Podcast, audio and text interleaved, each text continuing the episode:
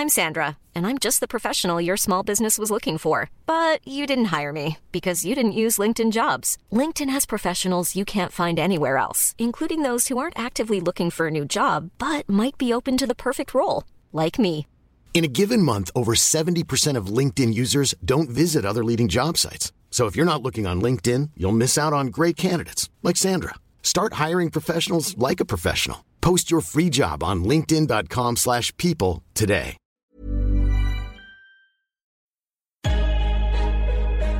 In defensively. And we get a stop going in the half. One, two, three. Attack, attack, attack.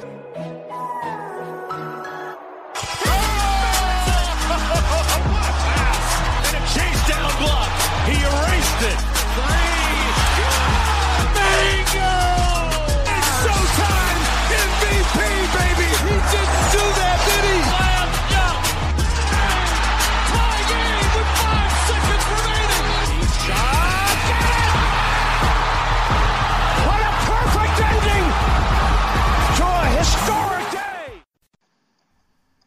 Salut à tous, bienvenue dans l'épisode numéro 97 du podcast Dunk Hebdo. Très heureux de vous retrouver pour un nouvel épisode. Avec moi cette semaine, deux hommes. Tout d'abord, le fan numéro 1 mondial de Chris Wallace, Tom. Ça va Tom? Ça va, ça va, comme, euh, comme, comme quelqu'un qui ne comprend rien, mais ça va. Tom qui nous disait en off qu'un journaliste de Memphis a même écrit depuis la Corée et les Jeux Olympiques d'hiver une un article pour virer Chris Wallace. Voilà. Donc c'est quand même beau euh, qu'on appelle à ton licenciement à des milliers de kilomètres d'où tu es. C'est quand même c'est Les- quand même magique. Les États-Unis avaient peur d'un missile euh, venant de la Corée, ben ça a été une colonne d'un journaliste euh, qui est venu toucher Chris Wallace à Memphis. Et et après ce qu'a dit Alan la semaine dernière, c'est pour ça que j'ai sorti le podcast à la mi-temps du Super Bowl parce que c'était trop beau. le, fan sadisme. le fan numéro un de Nick Foles, c'est Pierre. Ça va Pierre? salut Ben, salut Tom, salut tout le monde. Ouais, ça va, ça va.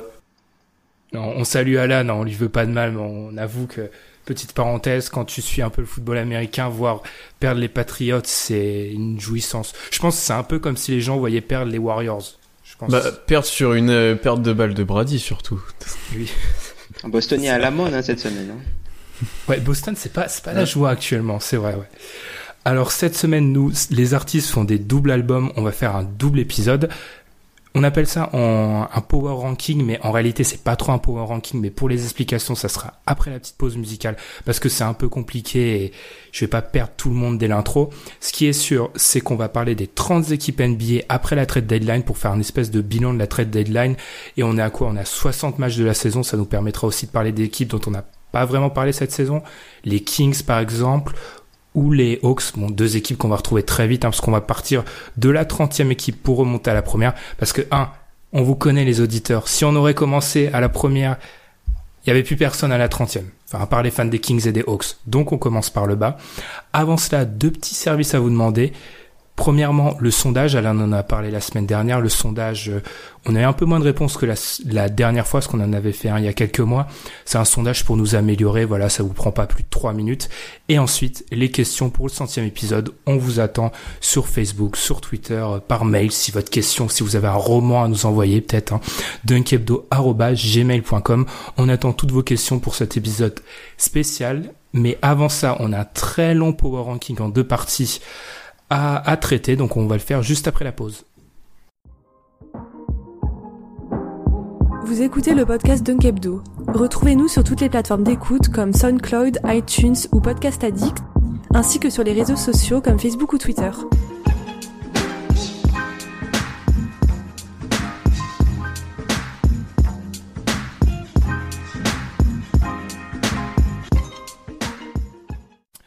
Alors bon, ça n'amuse personne, hein, mais on va être obligé de commencer un peu sur la méthodologie, un bien grand mot, hein, mais sur comment on a un peu mis en place ce power ranking. Or, ce qu'on a fait, c'est qu'on a divisé la ligue en deux, les équipes qui visent les playoffs et les équipes qui sont plutôt dans le tankathon. Déjà, c'est un peu simplifié parce qu'il n'y a pas vraiment deux ligues, parce qu'on va voir qu'il y a deux équipes, je les nomme pas encore, mais qui sont à mi-chemin entre les deux. Ce qu'on a fait, c'est qu'on a classé dans le tankathon, donc en numéro 1, bah, l'équipe selon chaque rédacteur, on est 7 dans le site, qui pense, enfin, chaque rédacteur a donné en 1 l'équipe euh, qui doit finir avec le dernier bilan, et ainsi de suite. Pour la course au playoff, c'est un peu différent. En numéro 1, on avait l'équipe favorite pour le titre. C'est un peu deux ligues différentes quoi à l'heure actuelle. Ce que j'ai fait moi, c'est qu'ensuite j'ai réuni les classements, ça m'a donné bah, les 30 forcément, une espèce de power ranking. Ensuite, j'ai mis en commun les 7 et ça nous a donné cette espèce de classement des 30 équipes. Sachant qu'il faut pas le comprendre et on va dire ça maintenant pour éviter que des fans de certaines franchises nous nous accusent de enfin de préférer telle ou telle franchise, c'est enfin faut le comprendre pas d'une seule façon ce power ranking. C'est-à-dire qu'en gros, quand vous regardez la fin de la ligue, c'est vraiment l'équipe selon nous qui va finir dernière. Et plus on se rapproche du haut, plus c'est vraiment une question de favori pour le titre. Et au niveau du milieu, c'est vraiment qui va aller en playoff, qui va pas aller en playoff. Et enfin, pour ajouter à tout ça, on a classé les équipes par groupe. C'est-à-dire qu'en gros, j'ai mis en place un système de points. Il y a des équipes qui sont se retrouvées en, en espèce de groupe. Il y en a 14 pour toute la ligue. Voilà, tout est dit. C'était long, c'était chiant. Désolé, mais je pense que tout le monde a compris comme ça. On démarre ce point en ranking, pas forcément du bas, hein, comme je l'avais dit, avec les Hawks 30e et les Kings 29e. Alors, on n'est pas très représentatif, nous, nous trois, parce qu'on est les trois seuls du site à pas avoir mis les Hawks derniers. Je vais te laisser commencer, peut-être Pierre. T'as mis les Kings comme moi et comme Tom. Qu'est-ce qui te fait peut-être pencher plus vers les, les Kings et les, que, que les Hawks? Euh, déjà leur équipe, parce que c'est très faible, parce que à la trade deadline, tu trades pour, tu t'envoies Georgie aux Cavs et c'était potentiellement ton joueur plus complet, ton meilleur joueur, et euh, tu récupères Joe Johnson que tu coupes. Donc c'est clairement que t'as pas envie de gagner de match et que t'as envie de faire jouer tes jeunes et que t'as pas envie de t'as pas envie de remonter dans le classement. Et pour les du côté des Hawks, c'est on en a parlé en off, c'est qu'ils sont mieux coachés, qu'ils sont plus complets quoi. Ça joue beaucoup mieux que les Kings. C'est c'est flagrant. Encore euh, hier, ils ont battu Détroit. Enfin, tu voyais qu'il y a une vraie politique.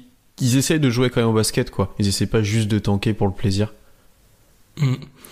Euh, peut-être déjà parce qu'on a le, le menu est très très chargé. On va peut-être déjà enchaîner sur les les Kings.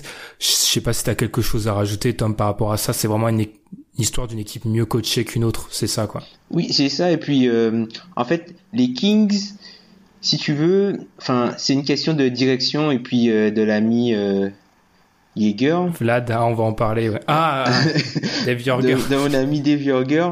Mais enfin, je pense que c'est une équipe qui, qui, on n'est pas à l'abri en fait, qui gagne quelques matchs à la fin de saison comme euh, comme les Lakers ont fait l'an dernier, par exemple, juste parce qu'en fait, ils c'est pas qu'ils ont ils sont pas là parce qu'ils ont la volonté de perdre. Ils sont là parce qu'ils ont pas assez de talent pour gagner en fait. Mais ce sont le, le, ils vont commencer à faire jouer les jeunes et les jeunes vont progresser.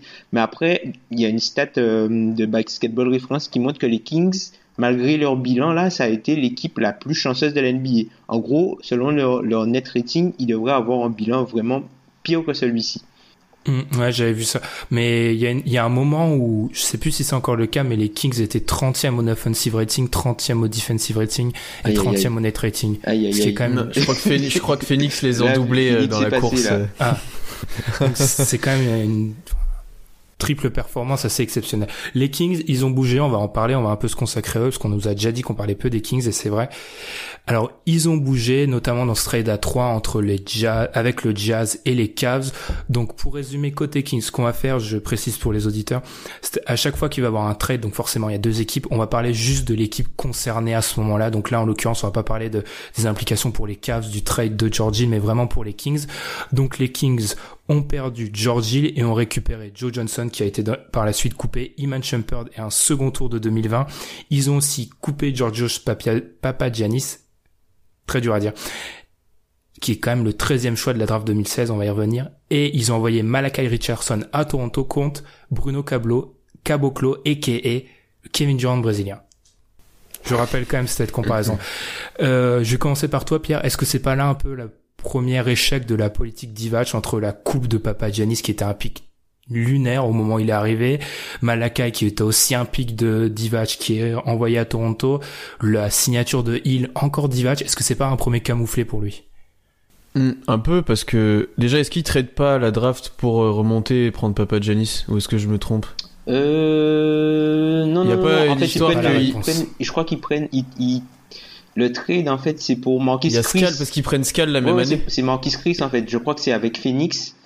Donc euh, en fait ils, ils trade euh, le ils trade le pick je crois. Euh, ils donnent ils envoient leur pick 8 à, à Phoenix Phoenix qui prend Marcus Ah oui. Chris et je crois eux ils Ouais, prennent il- ouais, Papagiannis euh, et ils récupèrent Bogdanovic Chris, et ils, ils ont ah, ouais ils ont je crois ils récupèrent Papagiannis Escal et du coup euh, ils récupèrent Bogdanovic aussi dans l'échange.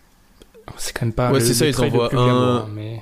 Ouais, ils envoient leur gros choix pour deux moyens, Mm, quoi. mm, c'est mm. ça, si je sais. Ouais. Mais quand tu vois au final ce qu'ils en ont fait avec euh, Papa Janis qui est coupé au bout d'un an et demi et que t'abandonnes le truc alors qu'il jouait déjà très peu, et même Scal joue, enfin, joue peu, va jouer plus, mais joue peu, euh, c'est un aveu de faiblesse. Et par rapport à George Hill, tu le signes cet été. Bon, il avait pas trouvé trop d'équipe NBA, je pense qu'il voulait pas trop être là non plus, mais mine de rien, tu prenais aussi pour former en trois Fox et t'apporter un petit un, peu à l'équipe et bah direct tu le trades quoi enfin c'est assez ouais c'est un abandon quoi c'est Mm, C'est surtout, enfin le régime, le régime Divac, on va appeler ça comme ça. Au début, Tom, il avait été critiqué pour le trade Boogie, puis il y a eu cette période où on s'est dit ah non mais peut-être en fait c'est pas si mauvais que ça. Et là, là ça fait quand même couper un. Enfin en gros la draft 2016 déjà elle est limite à oublier pour les Kings, ce qui est très dur. Euh, c'est- ça. Oui, ils ont ce calme, mais c'est sur deux, sur leurs trois choix, il y en a deux qui sont déjà plus là, euh, même pas deux ans après. C'est quand même très difficile pour eux, quoi. Oui et non. En fait, là, je suis, je suis assez d'accord avec toi sur ce point-là, mais en même temps, en fait, ce que je me dis, c'est que quand tu fais des erreurs, le plus dur parfois, c'est d'admettre ces erreurs. On le voit notamment, par exemple, pour des, équipes qui font des trades pour des joueurs et ça marche pas. Les joueurs arrivent en fin de contrat, mais comme ils ont donné des choses pour avoir ces joueurs-là, ils décident de peut-être faire une deuxième erreur en les payant juste pour ne pas avoir fait ce move-là et ne pas avoir donné, par exemple, un pic pour rien. Euh, si je prends un exemple, ce sera euh, par exemple Plumlee euh, pour Denver. Vu qu'ils ont donné un pic pour l'avoir, du coup, ils ont décidé de le payer à l'été alors qu'ils n'en avaient pas forcément besoin. Ben, en fait, là, Vlade Divac, certes, il avoue qu'il a merdé, mais vaut mieux s'en rendre compte tôt et ne pas continuer et passer à autre chose que rester et puis espérer que ça marche, même si ça marche pas. Mmh. Ah, dans, ce sens-là, ça se comprend, mais ça prouve la taille de l'échec si tu renonces déjà à tes deux choix de la draft 2016. Hein, parce qu'on est, je rappelle que la draft 2018, elle a pas eu lieu encore. Mm -hmm. Et surtout le, enfin, Papa Giannis, ça reste incompréhensible. Enfin, faut rappeler qu'il y avait des Marcus Cousins à l'époque, qu'ils avaient déjà Willy Kolestein et Costa Koufos. Koufos et qui, était déjà... et qui prennent le, et qui prennent Scal le même, la même draft aussi. Enfin, c'était totalement incompréhensible. Euh, rien d'autre à rajouter sur les Kings. Enfin, moi vraiment, je pense que c'est Enfin, déjà, Divac avait été remis en question des fois, mais là, c'est la première fois où vraiment tu peux, tu peux te poser des questions aussi par rapport à George Hill. Je suis d'accord avec Pierre. Puis il y avait eu les déclats de George Hill comme quoi, ah, on m'avait dit qu'on visait les playoffs. Or, celle-ci, c'était quand même, c'est une des meilleures déclats de 2017. Ouais. Parce que elle avait aucun sens. Enfin, bref. On va peut-être, d'ailleurs, hein, on va peut-être consacrer un épisode aux Kings d'ici la fin de la saison, parce qu'il y a pas mal de choses à dire pour l'avenir de l'équipe. Mais sinon, je suis un peu, un peu, euh, je, suis, je, suis, content en fait pour Malakai quand même qu'il puisse arriver à, à, Toronto, vu que c'est une équipe qui devra probablement transférer Norman Powell, donc du coup il va reprendre le flambeau l'an prochain. Il va pas jouer. Euh, non, l'an prochain. Je suis pas sûr qu'il joue le Tom. Même l'année prochaine, hein, je suis pas sûr du tout. Hein. Bah, il a montré, il a pas, enfin pas montré grand chose à Sacramento, mais après, le problème, c'est qu'il y a toujours la jurisprudence Sacramento. Euh, non, c'est, vraiment, vraiment, c'est vraiment un transfert financier, en fait, pour Toronto, mais j'y reviendrai quand on parlera d'eux. Alors, le groupe 13, avec trois équipes, les Mavs en 28, les Bulls en 27 et les Suns en 26. Les Mavs, ils ont bougé, ils ont envoyé Devin Harris pour, en retour, recevoir Doug McDermott et le second tour de draft des Nuggets. Enfin, c'est un bon échange. Enfin, moi, je trouve, je vois cet échange-là, on va revenir à cet échange en triangle, hein. mais côté Mavs, ça se défend, Pierre. Je sais pas ce que t'en penses, mais Devin Harris, c'est un backup et avoir Doug McDermott un second tour de draft, c'est pas mal. Ouais, tu t'en sors pas trop mal parce que de toute façon, c'est acté depuis le début de l'année que Dennis Smith allait avoir les clés de la maison pendant sûrement longtemps, quitte à ce qu'il se plante. Après, McDermott, c'était, ouais, ça reste Doug McDermott, c'est un joueur de rotation, il peut t'apporter du shoot mais ce sera jamais un grand joueur, mais il est intéressant par son contrat pour l'instant et à voir ce qu'il lui propose les années d'après parce que le marché risque d'être pour lui assez euh, assez petit, on va dire. Donc euh, à ce niveau-là, c'est intéressant et puis tu perds pas de tour de draft parce qu'ils envoient le leur aussi à Denver, non, c'est ça? Hmm, euh, non, Oui. Denver. Ils, ont- ils échangent pas leur, ils échangent pas leur, leur en gros, c'est presque un échange de tour, c'est ça? C'est Den- Denver qui reçoit le 2018 des Clippers Ouais. via les Knicks. Donc en fait, ils ont rien lâché. Non, pour les Mavs, je sais pas ce que t'en penses Tom, mais pour les Mavs, c'est pas mal. Mais comme l'a dit Pierre, faut rappeler que Doug McDermott est en fin de contrat. Même si moi, enfin, mon petit doigt me dit que, enfin, il risque pas de coûter très cher Doug McDermott cet été. Non, c'est, enfin, comme les, Américains aiment dire, euh, take a flyer, tu vois. Donc ils tentent, ils ont tenté. De toute façon, ils- allaient, euh, leur avenir n'est pas constitué de des Vinaris. Enfin, des Vinaris ne faisait pas partie de leur avenir. Doug McDermott a l'âge et le, le style de jeu qui pourrait coller à ce qu'ils pourraient rechercher, euh, notamment en sortie de banc. Donc euh, non, c'est une bonne idée d'avoir euh, tenté le coup Doug McDermott et au pire si euh, jamais ils ils, ils parviennent pas à, à re-signer euh, Seth Curry qui qui est blessé pour la saison visiblement, ben ils ont ils ont un autre joueur sur lequel euh, compter. Même Dorian Finney-Smith qui joue pas trop pour eux non plus, donc euh, enfin voilà ils ont ils ont ils tentent un joueur à l'aile. Même dans le système Carlisle, un shooter comme ça, enfin. Ouais. Après, enfin, à, à New York, il faisait, il fait beaucoup de backdoor cut, euh, Doug McDermott. C'est plus Doug McBucket, mais c'est Doug Mac euh, euh, backdoor cut. Hmm. D'un côté, ça, enfin, son shoot ne s'est jamais vraiment euh, transposé comme il était en NCAA, donc euh, aussi ça, ça peut s'expliquer. On remonte d'une place, on a les Bulls en 27. Alors les Bulls, eux aussi, ils ont énormément bougé. Ils ont envoyé Jamir Nelson et un second tour de 2022 contre Willie Reed et un second tour de 2022. Ensuite, ils ont reçu Noah Vonleh contre les droits de Milokan Rakovic, qui, je précise, ça c'est pas un vrai nom. Je pense que c'est le nom du méchant dans Call of Duty, tu vois. Enfin, parce que je suis désolé. C'est un mec de Milokan 32 ans. C'est un mec de 32 ans en plus. Je, je- je suis désolé. Enfin, je respecte ce joueur, mais voilà. Donc en fait, le tanking continue à Chicago. Est-ce qu'on n'est pas un peu dur avec eux? Bah, Enfin, je Ils trouve. sont que 23e Ouais, Ils sont 23e en fait. Alors on enregistre, ils sont 23e et nous on les a 27e, au... donc quatrième choix de la Moi, draft je potentiellement. Je trouve ça surprenant. Je crois que je, je les ai un petit peu plus haut que ça. Moi, en fait, le truc c'est qu'ils, c'est pas une équipe qui joue pour perdre en fait. C'est une équipe en fait là qui, il manque Chris Dunn. Quand ils vont récupérer Chris Dunn, je pense qu'ils iront mieux parce que tu peux pas euh, jouer des matchs avec euh, Jerian Grant en manière titulaire, tout simplement. Parce que euh, au niveau talent, ils ont ce qu'il faut. Hein. Niveau talent, ils ont ce qu'il faut. Si vu qu'à la fin de la saison, il y a des équipes qui vont vraiment jouer pour ne pas gagner, eux, si ils vont, ils vont continuer à jouer avec leurs meilleurs joueurs parce que leurs meilleurs joueurs, ce sont leurs jeunes et ce sont le- les jeunes qu'ils essaient de développer. Donc, je pense qu'ils vont peut-être se trouver beaucoup plus haut que ça. hein. Enfin, beaucoup plus haut. Pas dans ce groupe-là, par exemple. Moi, je les voyais plutôt dans l'autre groupe. On a été peut-être, un- enfin, je, je trouve les Bulls, enfin, au vu de leur 23e place à l'heure actuelle au classement global de la ligue, on a Mm, été mm, dur. mm. Bah en plus, je sais pas si tu te souviens, on avait déjà été dur au début de saison où on avait dit qu'ils étaient potentiellement plus nuls qu'Atlanta, voire Sacramento, quand on avait accueilli euh. Et euh, même lui était pas vraiment serein pour la saison. Et au final, le, le pari Chris Dunn marche. Il est plutôt bon là-bas. Euh, Laurie Markkanen fait ce qu'on attend de lui, il le fait plutôt bien et dans la durée pour l'instant, donc c'est intéressant. Et ils ont gagné beaucoup de matchs quand Mirotic était revenu de blessure et euh, qui jouait avec Bobby Portis, étonnamment. Et euh, ils ont fait une grosse série à ce moment-là, ce qui leur a permis de remonter au classement. Mais au final, ouais, ils- là, ils ont encore tradé pour des pivots. Ils ont une équipe avec vraiment beaucoup d'intérieur. Ça devient des meneurs. compliqué. Et des, ouais, t'as pas, t'as pas trop d'ailier. C'est, mais euh, est-ce qu'au final, ouais, pour eux, je pense qu'ils auraient, ça aurait presque été mieux qu'ils gagnent pas ces matchs-là. Mais euh, au niveau de la manière et de, comment ils jouent et de et des progrès qui sont faits sur le terrain et sur, avec leurs jeunes joueurs, c'est intéressant. Et surtout que Lavine est revenu maintenant, donc euh, donc Et il est ils vont forcément gagner. Ouais, ouais, ouais, ils vont forcément euh, gagner des matchs. Donc euh, voilà, c'est pas si pire.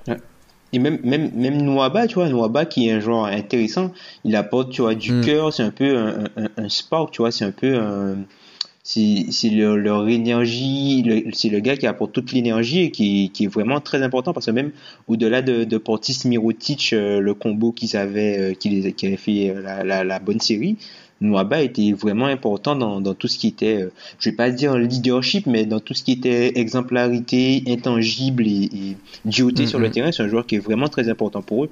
Et c'est pas un, Le pro...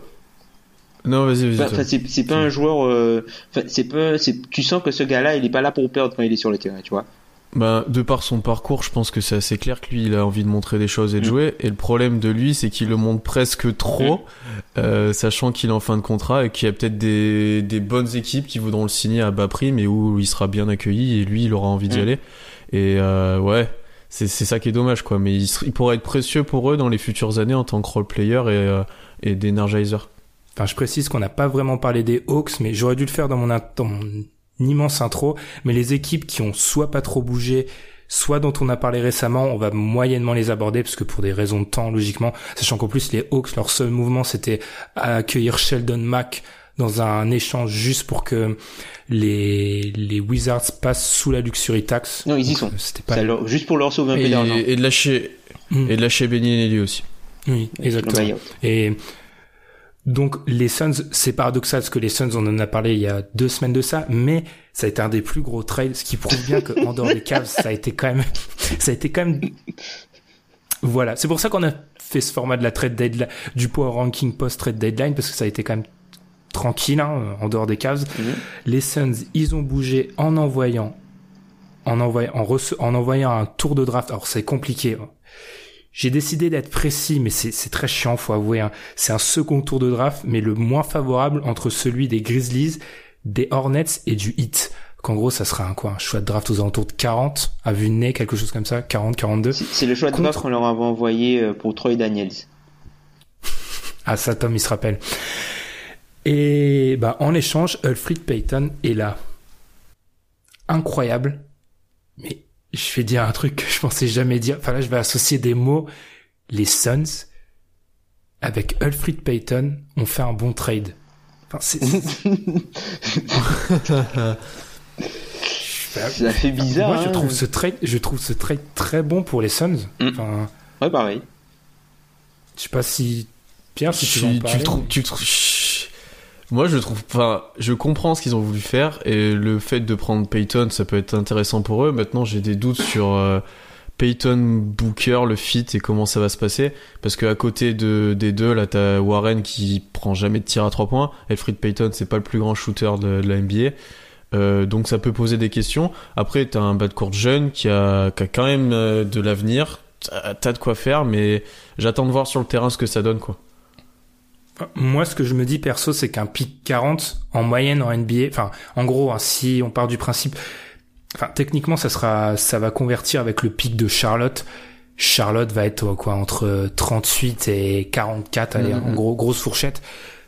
À ce stade-là, enfin, la valeur du joueur que tu vas avoir à la draft comparé à Alfred Payton, c'est un truc de fou. Même si c'est six mois d'Alfred Payton, c'est un meneur. Alors il est Mm. pas fou, hein, mais c'est un, ça peut être un bon backup. Moi, avec Booker, je pense que ça peut aller quand même, parce que ça peut lui retirer un peu de la gonfle à Booker. Et puis c'est le meilleur meneur des Suns.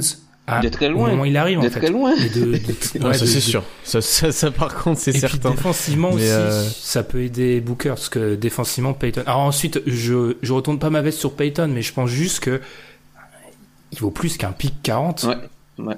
Ah non mais ça, ça c'est sûr. Après est-ce que tu vas trader pour le garder 6 mois et je pense qu'ils ont dans le but de le refaire re-signer et euh, à voir ce que ça donne avant tu Mhm. vois. Ouais, je Donc est-ce qu'en 6 mois t'auras le temps d'éviter une connerie? Euh, Je sais pas. En plus, j'ai dit 6 mois, mais en fait, c'est quoi? C'est 25 matchs? Ouais, c'est 2-3 mois. Ouais, 2 mois. Ouais. ouais, ouais, c'est ça. Mhm. Puis après clairement Orlando le voulait plus et essayait même pas de faire croire qu'il le voulait le re-signer et l'ont lâché contre rien. Concrètement euh, Ouais, Tom, ton avis sur le trade de Alfred euh, Alfred Payton? Je sais plus ce que, je sais pas ce que t'as, enfin, je, je me rappelle plus de ta comparaison sur sa coupe de cheveux, mais ça va revenir. Je te Ah, laisse, je te laisse le... enchaîner, ouais, ça. le- c'est une comparaison que je dois à Koala, qui est un fan de Minnesota. Qu'en gros, que Alfred Payton est double emploi, donc il peut faire l'étoile d'araignée et aussi la cuvette. Voilà. Koala que je salue, bien sûr. Non, mais en fait, euh, c'est un trade qui est intéressant. Bon, les Suns ont mis fin à l'expérimentation euh, point Booker, là, visiblement. Qui, Ah qui était un ouais. échec cuisant sur trois Mm, matchs. Ben, je pense que ça va, ça va l'aider, ça va, je pense que ça va l'aider et d'ailleurs peut-être que les Suns vont, vont même gagner des matchs du coup. Ça va l'aider, euh, ça va aider Peyton dans un premier temps parce que ce sera plus le- la première menace extérieure de son équipe. Parce que à Orlando, certes, il jouait à côté d'Evan Fournier, mais bon, Evan Fournier n'était pas forcément un joueur qui créait beaucoup balle en main. C'était plutôt euh, un joueur qui, se servait des, décalages des autres pour ensuite générer son attaque. Donc là, euh, ça peut aussi soulager Booker entre guillemets parce qu'il a euh, un meneur de jeu là à côté de lui. Donc c'est pas c'est pas Tyler Ulis malgré avec tout le respect que j'ai pour lui, ni Isaiah Kanan, ni Mike James qui en début de saison était tout sauf un meneur de jeu quoi. Enfin, il jouait à la main mais c'était pas du tout un meneur de jeu. Là, ça peut ça peut permettre même à des joueurs comme Bender avec un meneur un petit peu plus classique de de, s'établir dans, dans un autre système de jeu et je pense que c'est un type de joueur que Colangelo va va apprécier. Et puis par rapport au jeu des Suns, ça joue vite. Ça peut être un moyen de contrer peut-être le problème de spacing que Pierre a mis en avant, tu vois, de jouer vite avec Payton, euh, Booker et, et les autres. Ça peut être. Moi, j'adore ce trade, franchement. Et tu adores un trade où il y a Elfrid Payton, toi Ben? Et les Suns. C'est quand même. Ouais. Et le Magic, et parce que le Magic, et le Magic aussi. et le ah non mais j'adore ce trade pour les Suns. Le Magic justement, la transition est parfaite.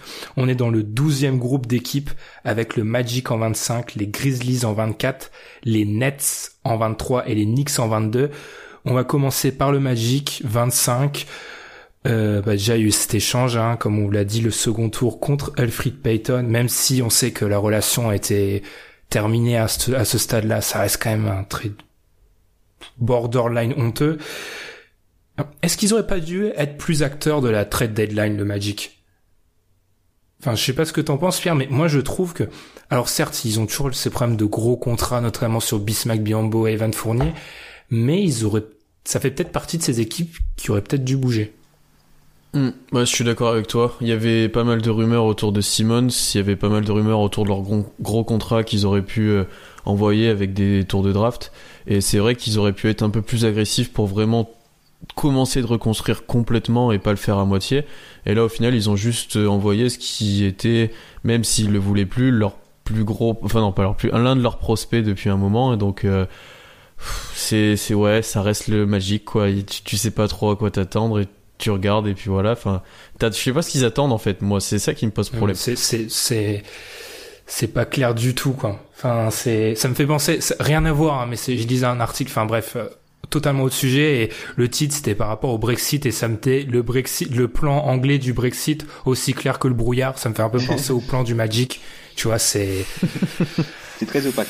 La comparaison est un peu, un peu, j'ai été la chercher loin, mais c'est ça, c'est que le Magic reste une équipe où on a du mal à discerner le plan. Tom, je sais pas ce que t'en penses sur euh, la sortie de double emploi, mais c'est vrai que moi, je, comme Pierre, j'aurais bien aimé les voir plus actifs. Bah, moi, je pense qu'ils ont pas, ils ont simplement pas trouvé preneur pour ceux qu'ils étaient prêts à lâcher pour les joueurs qu'ils ont, je pense. Enfin, c'est, c'est, c'est une nouvelle situation. Le GM a changé. Euh, il, il y a qu'un seul, il y a qu'un seul joueur qu'il a drafté. Il y a quelques-uns qu'il a fait venir. Je pense que même Aaron Gordon, ça aurait peut-être été intéressant que les équipes euh, viennent voir, euh, viennent demander des nouvelles d'Aaron Gordon pour savoir s'il était disponible ou pas. Vucevic, c'est dur de le transférer vu qu'il était blessé. Et puis, enfin, c'est une équipe, je pense, qui en Elfrid Payton, elle a pas vu un menant titulaire pour l'avenir et qui ne l'ont pas vu comme étant un joueur qui pourrait euh, contribuer et être à mesure de faire partie de la prochaine équipe du Magic qui est en playoff. Donc je pense que c'est pour ça qu'ils l'ont qu'ils l'ont liquidé, on va dire, vu que Elfrid Payton vaut quand même plus que ça. Enfin, second, enfin, c'est c'est dur hein, quand même. Mais après, tu vois, est-ce que si par exemple, tu vois, ils, ils avaient tenté quelque chose pour Gordon, c'est quand même dur à vendre, c'est-à-dire que au final, ça aurait été euh, le, le, plus haut choix de draft depuis euh, la, le, la reconstruction côté Dwight. C'est lui. Et c'est le, c'est le seul qui reste là désormais. Hein. Et Ezonia. Bah après. Bon, Ezonia, euh, Ezonia, ils auront, ils pourront pas le. Ezonia, c'est dommage qu'il qu n'ait pas transféré parce que finalement, ils pourront pas le, ils pourront pas lui proposer plus que d'autres équipes pourront. Donc c'est un peu dommage si des équipes veulent lui proposer quelque chose enfin, de, de conséquent. Pierre, tu voulais dire? Non, bah après, trader Gordon, c'est là, c'est même plus de l'abandon, c'est que tu montres que t'es incompétent et que, enfin, c'est ton seul, c'est le seul gars quasiment depuis que tu l'as drafté qui a montré des choses qui se montrent vraiment intéressantes et que tu te dis sur qui tu peux un petit peu parier. Donc ça serait vraiment, euh, que ce soit pour les fans, même si on a peu, et pour les autres, ça serait vraiment compliqué de le trader. Mais c'est pas leur gars en fait, c'est ça, c'est pas leur gars. Le, leur gars c'est Isaac, le seul gars c'est Isaac et les deux jouent à la même position. Sauf si on considère Mm. peut-être qu'Isaac Isaac, pardon, peut, peut jouer euh, pivot dans le futur. Et DJ, et moi, je pensais par exemple à DJ Augustine qui fait quand même, qui gagne quand même Il est 7 millions et demi l'année, hein. Mais il est intransférable. Dieu Augustine. hein. C'est, et, enfin, ils auraient pu même limite faire, alors c'est dur à ce niveau-là, mais faire un salary dump, parce que moi, ce que j'ai remarqué, c'est, et j'en parlerai plus tard pour une autre équipe, une autre équipe de la Floride, pardon, mais eux, contrairement à cette autre équipe de la Floride, et pourquoi je maintiens le suspense, parce qu'en NBA, il y a que deux équipes en Floride, en fait. Enfin bref, ils ne doivent aucun choix de draft, en fait. Le Magic, sur les prochaines années, ils ont, ils ne doivent à personne un choix de draft. Donc ça aurait pu être le moyen d'accrocher un second tour ou un premier ultra protégé qui se transforme en deux secondes, je sais pas quoi, pour peut-être évacuer un contrat. Ils auraient peut-être pu faire ça, mais peut-être qu'ils visent encore l'été et bouger l'été. On ne sait pas trop avec euh, le Magic, c'est ça. C'est le piment du Magic actuellement, on sait pas trop. On verra bien. Et puis il faudra voir ce que, ce que Aaron Gordon. Après maintenant, ils ont qu'un cas de, de, de free agency à gérer et ce sera Aaron Gordon. On va voir combien Mm. ils vont le payer. Ouais, c'est ça. On va enchaîner avec le- les Grizzlies, mais on va faire une pause avant ça. Je vais laisser à Tom le temps de respirer hein, avant de s'énerver, je pense, sur euh, la direction de son équipe qui est euh, douteuse. C'est le bon mot? Et t'as dirigé On sent, on sent le, on sent le seum dans la voix. Donc on vous, la- on vous laisse quelques secondes avec une pause. On se retrouve juste après.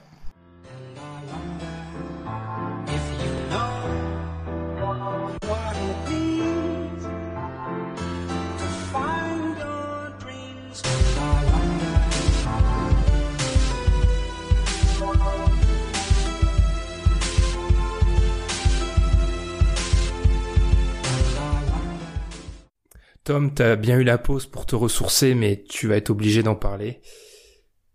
Les Grizzlies, pas de trade de Tyreek Evans, mais le trade de, Tyl- de Tyler Ennis. De Alors là, souvenir, souvenir, James Ennis à Détroit.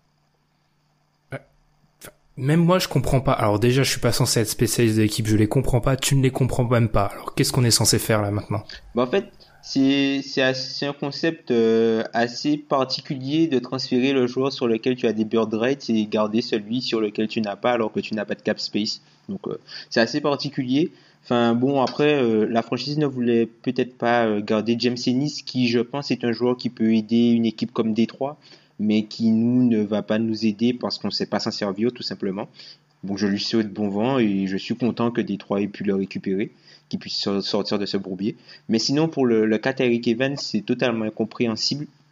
Tout simplement parce que si tu décides de tanker, Tyreek Evans, c'est un joueur qui t'aide à gagner des matchs, donc ça n'a aucun sens. Si tu décides de tanker, il vaut mieux donner euh, 30 minutes à Mario Chalmers et à Andrew Harrison que d'en donner 30 à, à, Evans. Et puis finalement, le front office qui, qui, dit que oui, voilà, on a voulu euh, garder Tyreek parce que bon, finalement, il n'y avait aucune offre euh, qui valait le coup, ce que je peux comprendre, parce qu'en fait, il y a le problème avec la buy sell option, c'est-à-dire que en fait, la, franchise est en, train d'être rachetée, et il y a un combat entre deux actionnaires pour euh, la racheter, et du coup, ils peuvent pas augmenter le montant de la masse salariale pour la saison prochaine. Donc il y avait l'offre euh, avec euh, qui a été sortie par Zach Lowe avec euh, notamment Mudier et Mudier et deux second tours de draft. Sauf que Mudier a 4 millions de contrats garantis pour la saison prochaine. Et la franchise ne voulait pas de ça, notamment par rapport à la buy option, et aussi parce que ça l'empêcherait d'utiliser sa full mid-level exception pour l'an prochain. Et vu l'état du marché actuel, la full mid-level exception peut te garantir d'avoir euh, un joueur, par exemple un gars comme Will Barton qui va peut-être pas être payé. Tu peux récupérer un gars comme ça. Si jamais tu veux euh, jouer, euh, essayer d'être en playoff encore l'an prochain. Donc moi je les, je les en veux pas en fait pour ne pas avoir euh, tradé Tyreek juste par rapport à la parce qu'ils trouvaient pas l'offre assez bonne les en veut de ne pas, de pas l'avoir trade simplement parce qu'ils disent qu'ils veulent tanker. Mais si tu tankes, ça sert à rien de garder un joueur qui te rend meilleur, en fait. Et c'est pas le prix de base qui était un petit peu trop haut, parce que ce qui, ce qui sortait, c'était un premier choix de draft. Un premier choix, premier tour, oula, premier tour de draft. C'est pas un peu beau, c'était pas un peu beaucoup? Ouais, ça aussi c'est totalement réaliste, surtout si tu sais que tu veux pas prendre d'argent pour l'an prochain.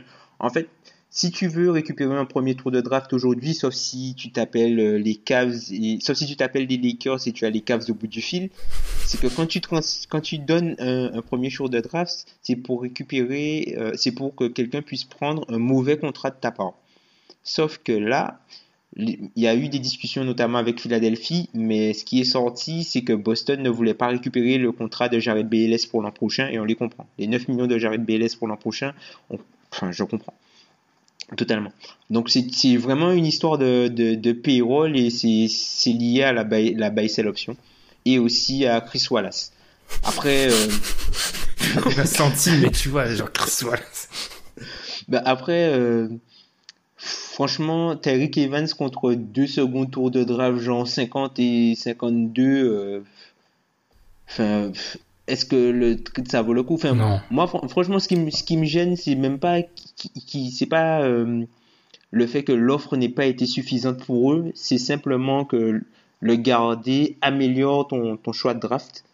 Parce qu'intrinsèquement, il est meilleur que Mario Chalmers et qu'Andrew Harrison.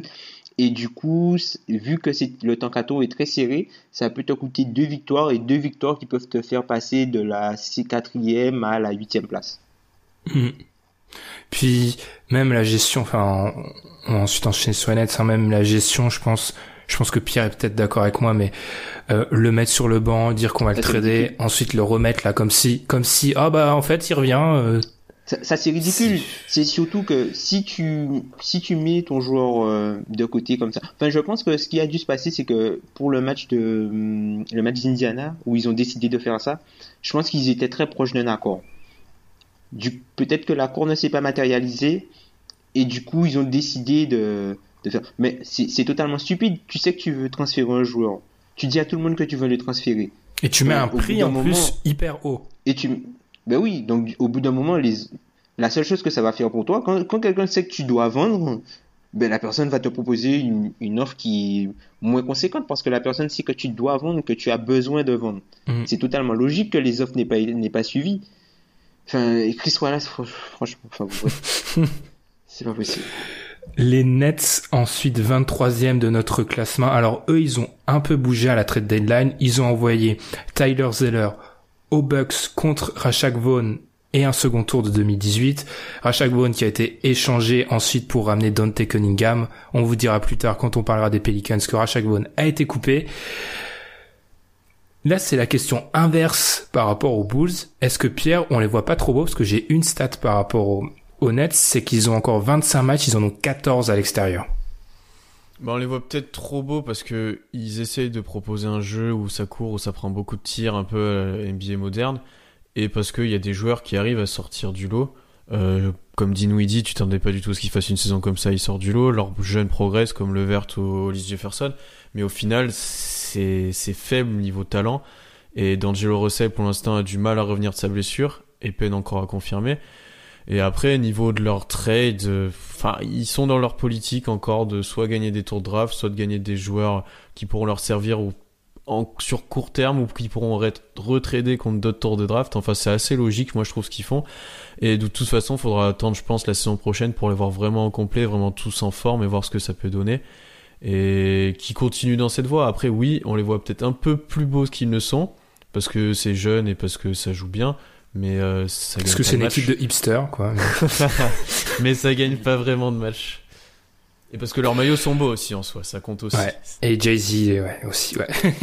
non, oui, il y a de ça, parce que Tom aussi, euh, tu vas nous parler du net rating des Nets dernièrement, mais les Nets jouent pas particulièrement bien dernièrement, en fait. Et quand on regarde au niveau des on parlait des Bulls tout à l'heure, les Bulls sont au-dessus des Nets et on les a mis euh, largement plus bas. Hmm. Mais après, le truc, c'est que ils ont aucun intérêt. je pense qu'on les a mis aussi haut parce qu'ils ont aucun intérêt à tanker, alors qu'il y a des équipes qui vont vraiment tanker volontairement. parce que les Nets, on rappelle que leur choix va à Cleveland. Mm. Donc du coup, ils ont aucun intérêt à tanker.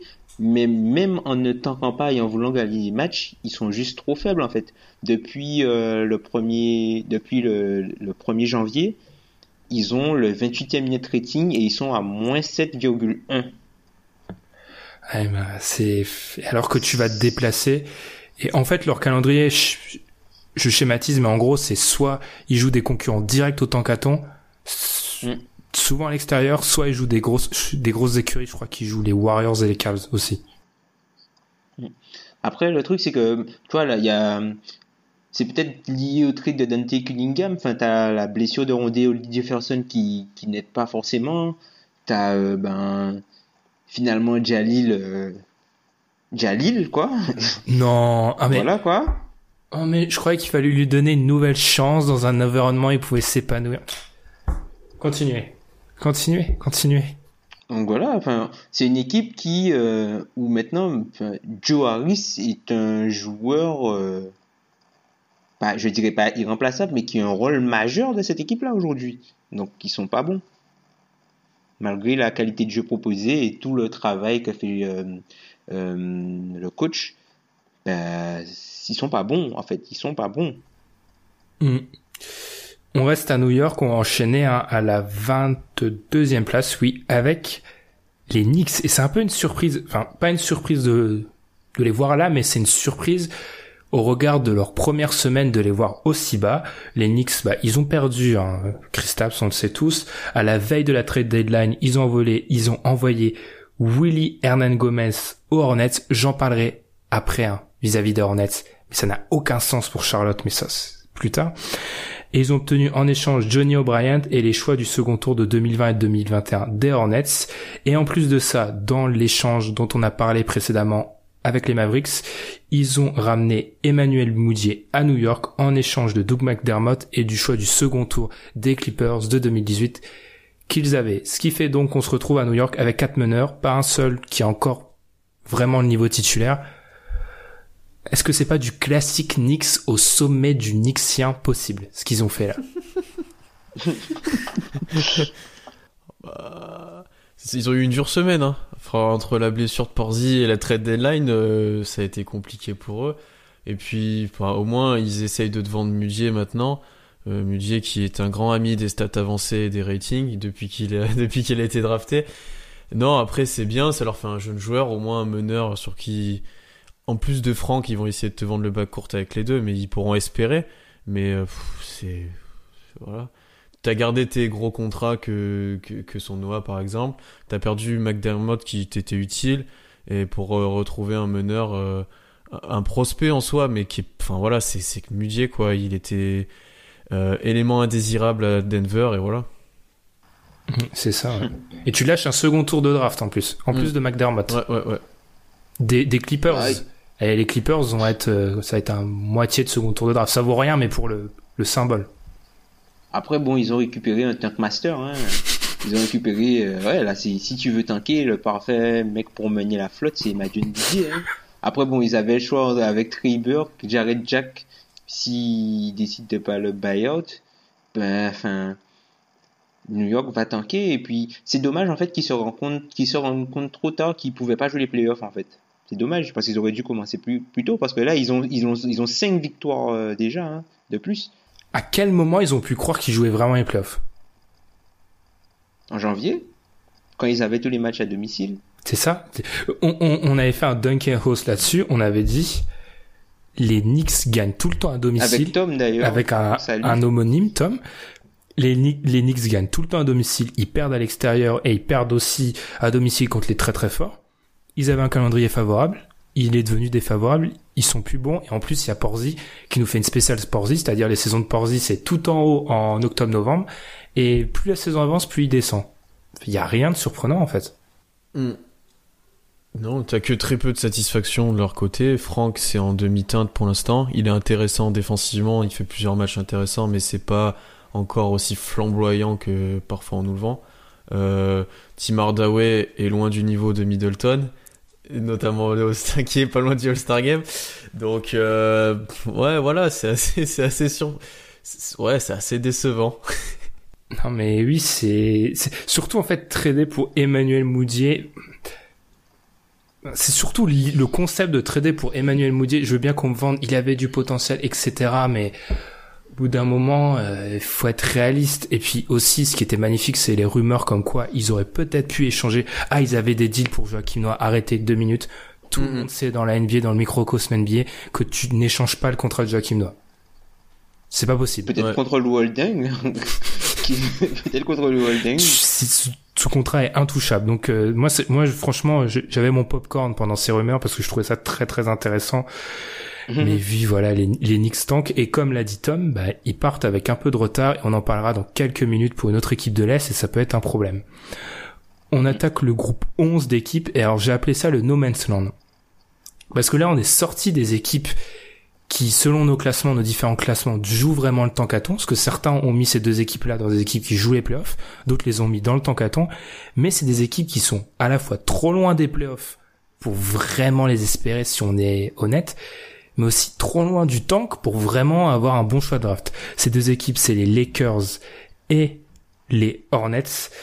Malheureusement, j'ai envie de dire pour les Hornets qui se classent donc à la 21e et à la 20e place, les Lakers, les Lakers ont bougé, on l'a dit. Jordan Clarkson et Larry Nance envoyés aux Cavs contre Isaiah Thomas, Channing Frye et le premier tour des Cavs de 2018. Si on suit la politique du, du, du Magic, de Magic, Pierre, on a envie de dire mission accomplie. Il voulait ces deux max potentiels, il les a. Bah, ça dépend parce que deux jours avant, il a dit qu'il voulait recalibrer euh, pour arriver à la Free Agency 2019 euh, avec le avec la place. Et là, apparemment, c'est en 2018. Donc à voir. Non, mais en soi, l'objectif est réussi parce que t'envoies tes gros contrats. Euh, Clarkson qui était sur la sur le départ depuis un moment, tu l'envoies. Tu récupères un premier tour de draft. Tu fais de la place pour deux contrats.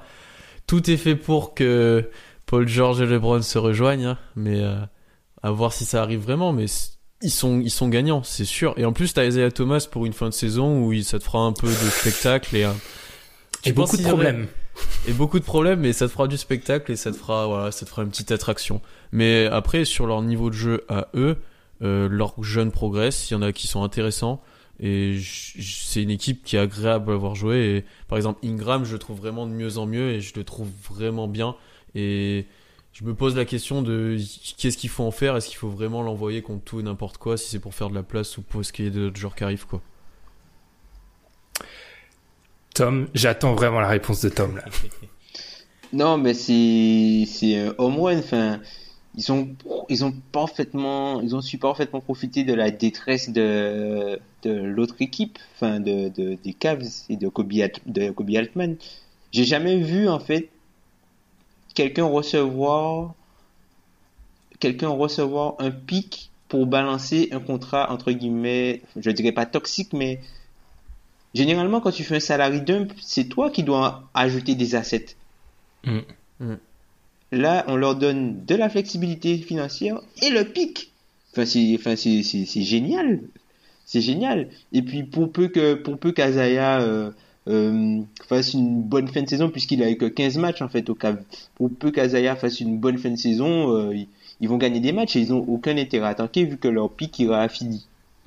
Pic des Cavs qui en plus, alors c'est peut-être une petite différence, mais là, ça joue à 3-4 places, mais là il va être quoi? Il va être 23, 24, 25. D'habitude il est plutôt, il est plutôt 28, euh, 29. C'est une Petite différence, mais quand même. C'est vrai que je suis d'accord avec tout ce que vous avez dit. Après, il y a le, le cas Isaiah qui est quand même. euh, On a rarement vu Épineux. une telle chute en un an, et là c'est un peu épineux. C'est c'est c'est une forêt de ronces, hein, parce que ça va être ça va être très très compliqué à gérer tout ça. Enfin, Non mais là on C'est en a triste. un point pour Isaiah où c'est limite il va pas demander un buyout, il va signer pour rien et l'année prochaine tu te demandes où il va finir et s'il aura un contrat quoi. Parce que c'est Alors là, si Non, mais, est euh, out, les gars. non mais lui lui va là. c'est lui qui va le demander je pense. il y a- C'est bah, possiblement lui qui moi je vous je vous l'ai dit, euh, c'était avant Peyton, mais un retour aux Suns, euh, pourquoi pas? Enfin, le truc c'est, il a aucun intérêt à être buyout tout simplement parce qu'il, il- c'est dans son intérêt que qu'une équipe ait ses droits pour lui proposer de l'argent. Donc il a pas d'intérêt à être buyout en fait. Sauf qu'il veut, il, il veut pas démarrer sur le banc. Il l'a dit dès quasiment une heure après qu'il soit tradé. Il veut, enfin, il veut avoir un rôle. Et Bah, là, il a démarré sur le banc Ouais, hein, face ouais, à Dallas. ouais, hein. ouais, mais en plus Lonzo était pas là, donc euh, c'est assez inquiétant pour son rôle sur le- la fin de saison. Bon, aussi, je pense aussi, euh, il a du temps de jeu, euh, il a un, un grand, un, un gros usage avec la seconde unit, il reprend le rôle de Clarkson, machin, il refait sa valeur, il met des points, tout ça. Je pense qu'il va, il va, euh, il va rester tranquille, Azaya. Hein. Parce que un buyout, euh, si Azaya se fait buyout, ah non, c'est, c'est- c'est- il était top 5 MVP, hein, le gars, l'an l'an dernier, les gars. hein. Ah, l'an dernier. Le seul moyen, c'est que lui il demande. Les Lakers le feront pas. Mais lui, s'il dit un jour, ça me, enfin, je veux plus jouer dans cette équipe-là, je veux faire les playoffs ou autre, ça me choquerait pas en soi. Bon, au moins, on n'a pas entendu la ball sur son cas. Il y a pas son fils qui joue encore. Mm. Ah. Qui a, Lavar qui a sorti une, marque, une bouteille d'eau. Si seulement, si, seulement, si seulement. Mais je sais pas, Isaiah, moi ça me fait un petit peu peur. Enfin pour lui c'est triste et pour euh, enfin, Mm. ça fait. Alors bon, c'est pas c'est pas la croisière s'amuse, hein, mais ça le le vestiaire des Lakers, ça fait pas mal d'années qu'il a jamais été aussi sain que ça. C'est pas le moment de lui ramener des problèmes quoi. Pour pour une fois qu'on avait un truc un petit peu près crédible et tranquille, faut pas ramener des problèmes. C'est triste parce que Zaya maintenant il fait genre petit et gris, tu vois. C'est dommage. C'est un gars. euh, Vous vous rendez compte de enfin, comment l'opinion était sur Azaya il y a, il y a quoi? Il y a tout juste un an? Mm. Le mec est passé de King of the Fourth à euh, le mec qu'on dump pour récupérer euh, le contrat de Jordan Clarkson. Mm. Après, il est pas. Le mec a été considéré, il était, le gars, vous vous rendez compte, il a été échangé contre Kyrie Irving, et là, il fait partie de salary dumped pour Jordan Clarkson. Bah, déjà, déjà son trade, euh, son trade à Cleveland, c'est, ils ont sans doute plus tradé le choix que Haïti, tu vois, de base, parce qu'il y avait déjà les doutes autour de la hanche. hein. Hmm. Puis, Franchement, c'est, Ouais. puis il était clairement pas dans les papiers de LeBron à Cleveland et c'était. c'est c'est pour ça que moi, je veux pas non plus. Euh... Enfin, il est pas tout blanc, Kyrie. Je suis désolé. Il aurait pu aussi Kyrie. Oula, Haïti. Euh, il a, il a cru qu'il était à Boston. Non, t'es dans une équipe de LeBron. Tu, enfin, j'allais dire, tu t'es non, mais Tu, donnes la balle à LeBron. tu donnes la balle à LeBron. Et non, il a voulu faire les mêmes choses qu'au Celtics. Ça marche pas, c'est normal. Et il va falloir qu'il s'adapte parce que, enfin, ce qu'avait fait Steven, c'était parfait pour lui, mais vu qu'il est diminué, il trouvera aucun environnement similaire en NBA. Donc il faut qu'il s'adapte aussi. Après, c'est triste, hein, mais il est pas impeccable sur, sur l'affaire. En fait, t'as vraiment l'impression que c'est le type de joueur qui, euh, en fait, qui pense qu'il est toujours ce qu'il était, qui veut prouver qu'il est toujours ce qu'il était pour gagner son contrat, mais son corps ne lui permet pas de faire ce qu'il faisait et ce qui le rendait fort et qu'il l'accepte pas, en fait. C'est c'est potentiellement les pires joueurs à coacher en plus, ceux-là. Parce que. Eh ben, C'est exactement ce que, comme quoi Pierre a même des relations aux États-Unis. C'est ce que j'entendais dans le podcast. de Je sais plus quel journaliste américain qui expliquait qu'en gros, euh, Sam Vinci, enfin je sais plus. En gros, que les joueurs les plus durs à coacher, tous les coachs NBA te disent, c'est les stars qui pensent encore être trop fortes. Sam Vicini? Oui, merci. Parce que en fait, il y a, plein d'exemples comme ça. En fait, c'est les pires parce qu'ils ont pu, ils ont pas, sont pas humbles quoi vis-à-vis de leur rôle. Très bon apport de Pierre là-dessus. Malheureusement, on va être obligé de parler des Hornets, un 19e. Je vais en parler parce qu'on va m'obliger d'en parler. Je vais être obligé. Euh, alors déjà, pendant une partie de la saison, tu mets Frank Kaminski en 4. Ce qui quand même est un échec euh, cuisant. Hein, Frank Kaminski déjà est limite pour un 5, donc en 4. Voilà la bonne idée. Et là, tu te dis, non mais la bonne idée, je pense, c'est de trader pour un pivot Knicks qui se plaignait de pas avoir de temps de jeu, parce que tu lui donneras pas plus de temps de jeu contre des seconds tours. Et Johnny O'Brien. Bon, on, limite là, on s'en fout. hein. Désolé, mais on s'en fout de, de qu'est-ce qui a été changé contre lui. C'est déjà l'idée de trader pour William Hernan Gomez n'a aucun sens. Aucun sens. Et puis ensuite même, moi, je suis désolé, euh, la gestion du dossier Kemba, euh, Jordan dit ok alors bon ça fuite euh, je suis prêt à l'échanger.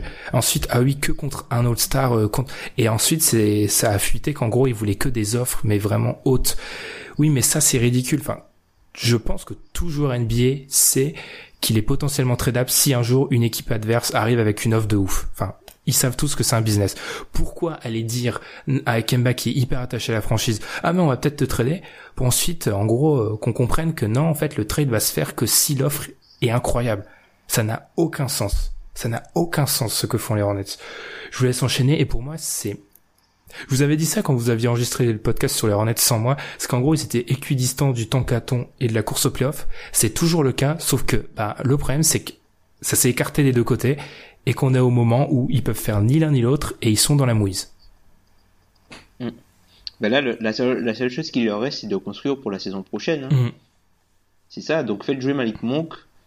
Virez-moi Michael Carter Williams, s'il vous plaît, du terrain. Virez-moi. Parce que c'est pas possible, non, c'est pas possible. vous, vous rendez compte que les joueurs ne, font même plus de close-out sur Michael Carter Williams? Plus personne ne le respecte. Pourquoi faire? Pourquoi faire? Les mecs ne font plus de close-out et le mec est à 13% au, au, au floater range. non mais c'est... Et, mais en fait, j'étais... J'excusais un peu ce qui se passait du côté des Hornets. Je vais laisser la parole à Pierre. Mais ce qui se passait du côté des Hornets, c'est que je me disais, ok, il y a Batum qui est blessé, il y avait des blessures. Ça, je peux excuser les blessures mais trader pour Willy Hernan Gomez, sérieux, déjà que t'as as du mal à équilibrer le temps entre Dwight Howard et, Cody Zeller, et qu'en plus il y a Kaminski où tu tentes l'expérience en 4 qui est un échec, et tu ramènes un pivot qui se plaignait de pas jouer, dans la situation là, aucun sens. Bah, je t'avoue que sur le court terme, je vois très peu de sens et ça aurait pu être couplé à d'autres trades ou d'autres mouvements, mais ça l'a même pas été. Donc à voir sur les prochaines saisons euh, comment ça se profile, s'il lui donne sa chance ou pas, mais c'est assez euh, ouais c'est en commentaire quoi c'est et puis au niveau de leur niveau de jeu c'est c'est tellement inconstant et il y a tellement de différence entre le banc et le et le, le, 5 majeur que tu peux pas espérer gagner beaucoup de matchs quoi. C'est à dire que des matchs où Kemba et les autres seront vraiment bons euh, ils peuvent espérer gagner parce qu'ils ont fait de l'écart et où le banc tient à peu près la route mais des matchs où enfin même le banc tient pas la route tu peux pas quoi. C'est l'exemple contre Toronto là il y a peu c'est le ben les gars sur le 5 majeur tiennent le coup, mais qu'est-ce que tu veux faire contre un bon banc et contre celui de Toronto quoi? C'est juste pas possible.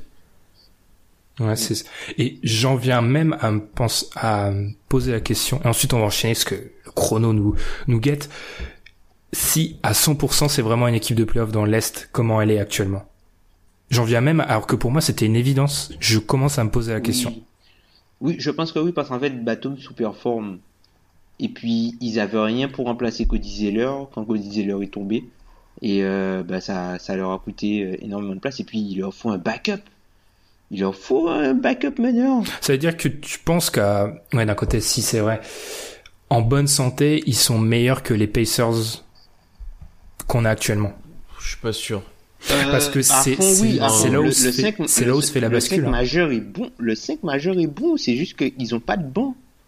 Le 5 majeur est bon et cohérent. Le match qui joue hier contre Toronto, le 5 majeur est bon, mais le, bon, banc se fait démonter. Le banc se fait démonter. Et non, mais c'est ça. Après, juste pour revenir sur le transfert de William Gomez, je me dis que c'est juste pour. En fait, ils l'ont récupéré simplement pour pouvoir rendre Cody Zeller disponible dans un transfert à la prochaine draft. Je pense que c'est juste ça. Bah dis donc. Mais parce que juste pour en finir là-dessus, on va enchaîner ensuite avec le. On va partir du côté de l'Ouest, hein, ensuite pour le dernier groupe qu'on va aborder dans cet épisode. On avait tous les Hornets quoi comme l'équipe. On avait soit en gros, hein, soit les, je crois un 5 ou 6. Soit les Bucks, soit les Hornets comme l'équipe après le quatuor de l'Est qui domine en gros depuis quelques années. Ils sont mm. pas à ce niveau-là. Je suis désolé. Enfin, ils sont sûrs ils sont pas à ce niveau-là. Alors ils sont, ils sont peut-être quoi, ric-rac 7, même pas 7, 8, 9. Mais c'est une déception. Et les blessures, en fait, les blessures avaient bon dos. Je pense que les blessures ont servi de cache-misère aussi à un moment. Oui. Et que... Euh, Complètement. sont pas si bons que ça. Et je, suis obligé de l'avouer, ça commence des fois aussi avec Dwight aussi, qui a, qui, sur certains aspects, euh, je pense, ralentit l'équipe. Ça m'a fait tellement mal de dire ça qu'on va enchaîner. On va enchaîner avec le groupe 10. Et là, c'est un peu le groupe de intitulé un bataille de playoffs à l'ouest. Parce qu'on a le, les Clippers en 19, les Pels en 18 et le Jazz en 17. Ce qui sous-entend que d'après nous, on voit le Jazz en playoff en 8 à l'ouest. Mais avant ça, on va revenir sur les Clippers et les Clippers qui n'ont pas bougé depuis euh, le trade de Blake Griffin à part l'extension donnée à Lou Williams. Est-ce que c'est pas ça la grosse surprise? De voir parce qu'on parlait de trade de DeAndre Jordan, on parlait de trade d'Avery Bradley, ils ont pas bougé. Pierre, est-ce que c'est pas un peu ça qui est surprenant? Parce que on nous annonçait à un moment, on nous a annoncé presque, je vais y arriver, DeAndre Jordan à Cleveland comme un deal acquis euh, ficelé mm. complètement. Ben c'est assez bizarre dans le sens où la semaine avant tu traites ton contrat max et ta star pour euh, pour des tours de draft pour des joueurs moyens dans le but de reconstruire parce que tu crois plus à moyen terme que tu peux faire quelque chose avec lui. Et au final tu resignes Williams qui qui t'apporte vraiment dans cette équipe là tu gardes tes joueurs tu les traites pas alors qu'il y avait de la demande. Et tu restes moyen en fait. Tu restes encore plus moyen qu'avant même. Et donc du coup, tu te diriges ben, vers un 7-8 pendant peut-être quelques années, voire à voir ce qu'ils proposent après. Mais c'est assez bizarre. C'est comme euh, on a pas, c'est moins pire que le Magic, mais tu te demandes vers où ils vont quoi. Est-ce qu'ils vont vraiment reconstruire? Est-ce qu'ils attendent? Est-ce qu'ils sont contents de leur euh, d'être moyens? Tu vois, j'ai du mal.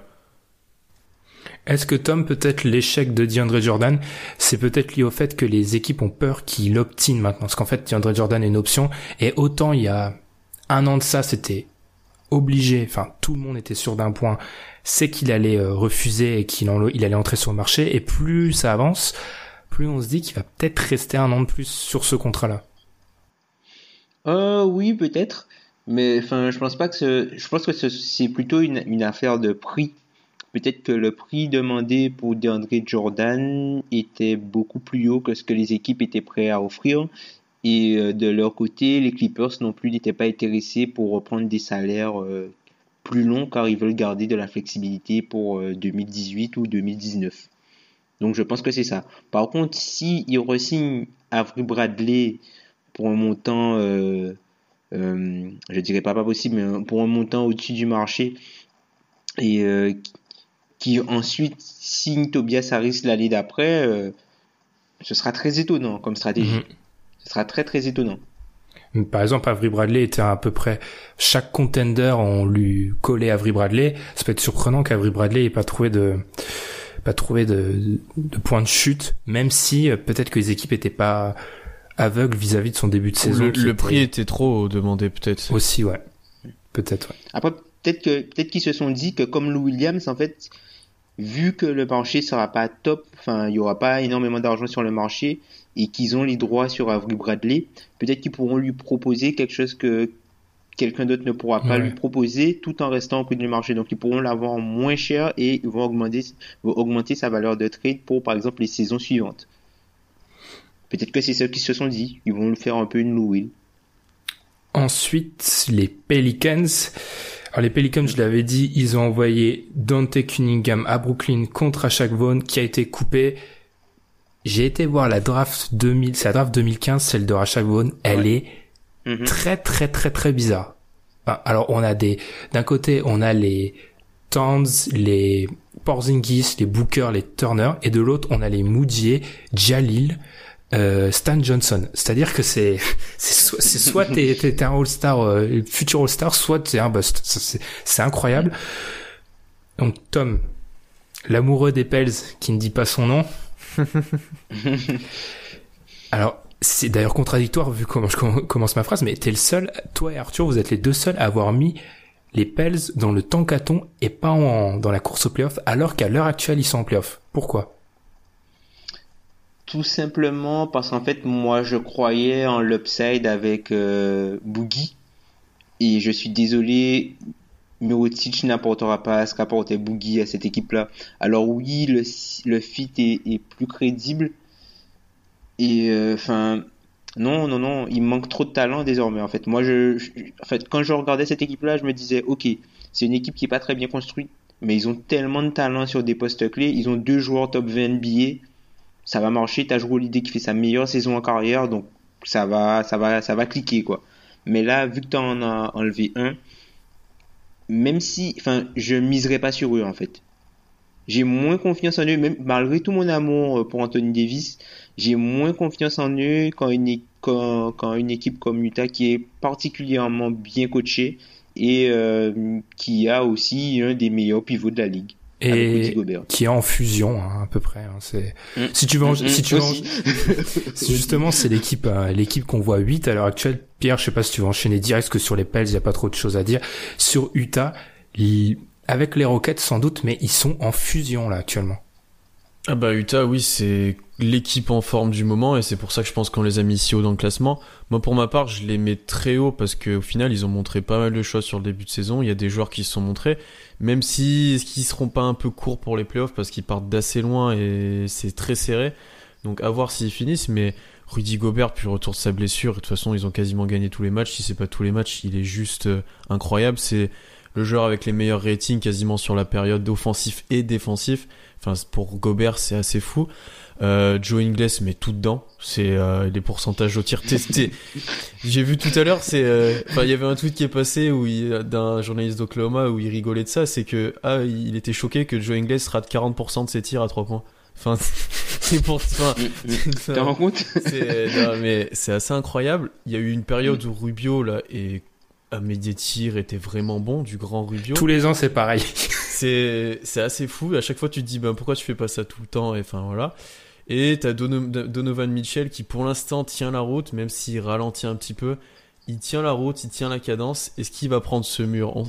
On, va voir, mais euh... j'avais annoncé il y a quelques semaines, mais là on est en mi-février, il, y a 60 matchs, il va jamais le prendre en fait. Hein. Il, tient, il tient, et il se montre vraiment intéressant. Après, il a beaucoup de ballons, il a beaucoup d'opportunités pour se montrer, même si et défensivement il est un peu caché, mais euh, ça tourne bien en fait. C'est c'est bien coaché. Voilà, c'est toujours chiant à jouer à Utah et ça sera ça le sera toujours quoi.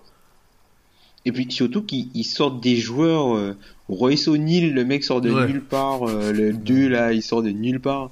C'est limite lui qui prend la place de Rodney, de Rodney Hood, hein, si on regarde bien. Mm. Enfin, il sort de nulle part. Il est titulaire aux côtés de je crois que Rubio, il a pas joué le dernier match. Là, il était titulaire aux côtés de, de Donovan Mitchell. Puis c'est un, joueur qui est super athlétique, qui, qui lit bien le jeu, qui fait des actions, qui, qui développe même un, petit sens de la passe sur les dernières semaines. Donc, et puis l'équipe est bien coachée, c'est cohérent, et puis même je sais pas si vous avez, si vous voyez leurs actions en mouvement. Enfin, ils, ont des espèces de wave action, donc ils font des, des systèmes euh, avec euh, énormément de, de, vagues. En fait, tous les attaquants d'Utah attaquent avec un avantage donné par le système. Il y a aucun attaquant qui attaque euh, arrêté à part Donovan Mitchell parfois qui va faire une petite isolation. Mais par exemple, un gars comme Joe Ingles, il est toujours lancé. Quand il a le ballon, il est toujours lancé, il est jamais arrêté. Donc c'est vraiment euh, cette équipe là est vraiment très très bien coachée. Heureusement pour lui qu'il est lancé parce que sur le premier pas je pense pas qu'il puisse passer grand monde. Et non c'est offensivement ce qu'il propose c'est intéressant parce qu'aussi Favors arrive à un peu plus évoluer avec Gobert, il joue un peu plus au mm. large et progresse au tir à trois points. Euh, y a y a du ça joue bien en fait c'est c'est et moi j'avais peur de leur trade deadline parce qu'ils avaient perdu Hood même si ça se passait pas bien euh, dans le vestiaire et que leur son contrat expirait il leur apportait. Euh, Joe Johnson, c'était de plus en plus euh, slow-mo Joe que ISO Joe. ah, c'était arrêt sur image Joe, là. Hein, ah ouais, là, c'était... Euh, et au final, Jake Crowder pourrait apporter dans un système comme ça, un peu comme à Boston, du tir et de la défense, et un rôle qui lui convient, c'est parfaitement, en fait. Donc, ça peut être intéressant. Parce que je, je l'ai même pas précisé, vu que l'enchaînement était trop parfait, mais... Merci Pierre. Mais il faut préciser d'ailleurs, oui, qu'ils ont envoyé Ronnie Hood hein, et Joe Johnson contre euh, Crowder, qui, ça a été dit par pas mal de médias américains, il voulait déjà Jay Crowder cet été, il s'était renseigné, ça avait pas marché, donc en fait, c'est un joueur qu'ils appréciaient. Par rapport à Utah, je suis d'accord avec tout ce que vous avez dit, et en plus, je enfin, on l'avait dit il y a quelques mois de ça pour la preview. Moi, j'avais donné Utah comme une équipe qui pouvait potentiellement tanker parce que leur deuxième tiers de saison était très très difficile à ma grande surprise, ils ont, enfin, ils sont super bien débrouillés. Donc là, ils sont en feu. Euh, Gobert est au sommet de son art. Mitchell est en train de faire une saison de rookie de dingue. Ils ont un calendrier plus facile. Les deux équipes contre eux, euh, ils sont clairement en difficulté. Playoff, enfin, Ce serait franchement là, mis à part blessure, euh, ils sont à, ils sont à 9-1 sur les 10 derniers matchs, ils sont en fusion, tout va bien pour eux. Le seul truc qui peut aller contre eux, en fait, c'est leur division. Parce Mhm. qu'en fait, par rapport aux, aux Clippers, c'est euh, par rapport aux Clippers, c'est euh, à, New Orleans, aux Pelicans, ils ont personne qui tank dans leur division eux. Mhm. Et c'est bien, bien au contraire, toutes les équipes luttent pour euh, jouer quelque chose. Donc ça peut, ça Vous vous peut rendez compte qu'on va avoir-. On va avoir toute la division en playoff? Ça serait, Mm, On l'avait prévenu, on avait dit en début de saison, c'est c'est une dinguerie. Et on a, moi j'avoue, mais à coup de pas, j'avais pas mis Utah en playoff, mais est- cette division, c'est la meilleure de la NBA. C'est, Mm. enfin, il n'y a pas trop à débattre là-dessus. C'est comme ça qu'on va finir cette première partie hein, du Power Ranking. On s'est arrêté à la place 17. On a un peu plus, on s'est un peu plus étalé hein, sur les équipes du bas de classement parce que faut être honnête, ensuite, quand on va monter, il y a certaines équipes qui ont pas trop bougé hein, au vu de la trade deadline, et il y aura bien sûr le gros dossier Cleveland, voilà. Bah, c'était bien pour l'instant. Pierre n'a pas pu parler de son Thunder, mais il va pouvoir le faire. hein, il va être, il va être content. Non mais il va- je pense que t'es heureux. Enfin, dans ce genre de situation, t'es heureux de parler de ton équipe très tard parce que ça veut dire qu'elle est très haute. Tu vois, Pi- Tom, il aurait préféré parler de Memphis en deuxième partie. Ou alors tout au début, vraiment. en 30. en 30. Et sur ce, on va vous rappeler hein, le sondage hein, euh, par rapport à nous, par rapport le podcast, etc. Qu'est-ce que vous préférez, qu'est-ce que vous pensez qu'on peut améliorer? Ça vous prend même pas trois minutes. hein. Et les questions pour l'épisode 100. Nous, on se retrouve dans quelques jours pour l'épisode 2, la deuxième partie, hein, où on va attaquer le gros morceau. Il faut être honnête, les équipes qui jouent vraiment quelque chose cette année. Je vais couper Le parce que ça compte, hein. Ça compte, c'est vrai. On va dire que, on va dire que c'est très intéressant tout en bas, c'est très intéressant tout en haut, c'est très intéressant au milieu, mais entre, c'est-à-dire genre, genre les équipes qui sont en playoff mais qui jouent pas grand chose et les équipes qui sont dans le tonkatonk mais qui sont pas vraiment dernière dernière, c'est les moins intéressantes. Enfin, personnellement, comme je le vois. C'est pas dire qu'elles sont inintéressantes, mais c'est sans doute les moins intéressantes. Et nous, on se retrouve bah jeudi du coup hein, pour la deuxième partie du Grand Power Ranking, une très longue deuxième partie hein, parce qu'il nous reste encore 16 équipes à couvrir. Bonne semaine.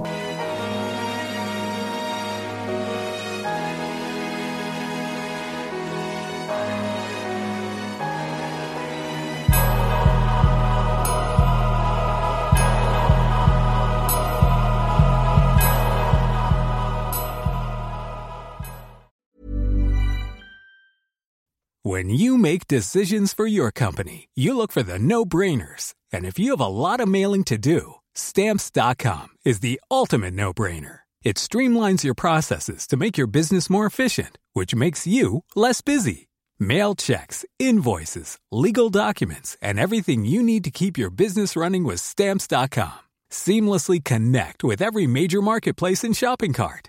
Schedule package pickups and see your cheapest and fastest shipping options from different carriers with rates up to 89% off USPS and UPS rates. And with the stamps.com mobile app, you can take care of mailing and shipping wherever you are. Make the same no-brainer decision as over 1 million other businesses with stamps.com. Sign up with code program for a 4-week trial plus free postage and a free digital scale. No long-term commitments or contracts. That's stamps.com. Code program.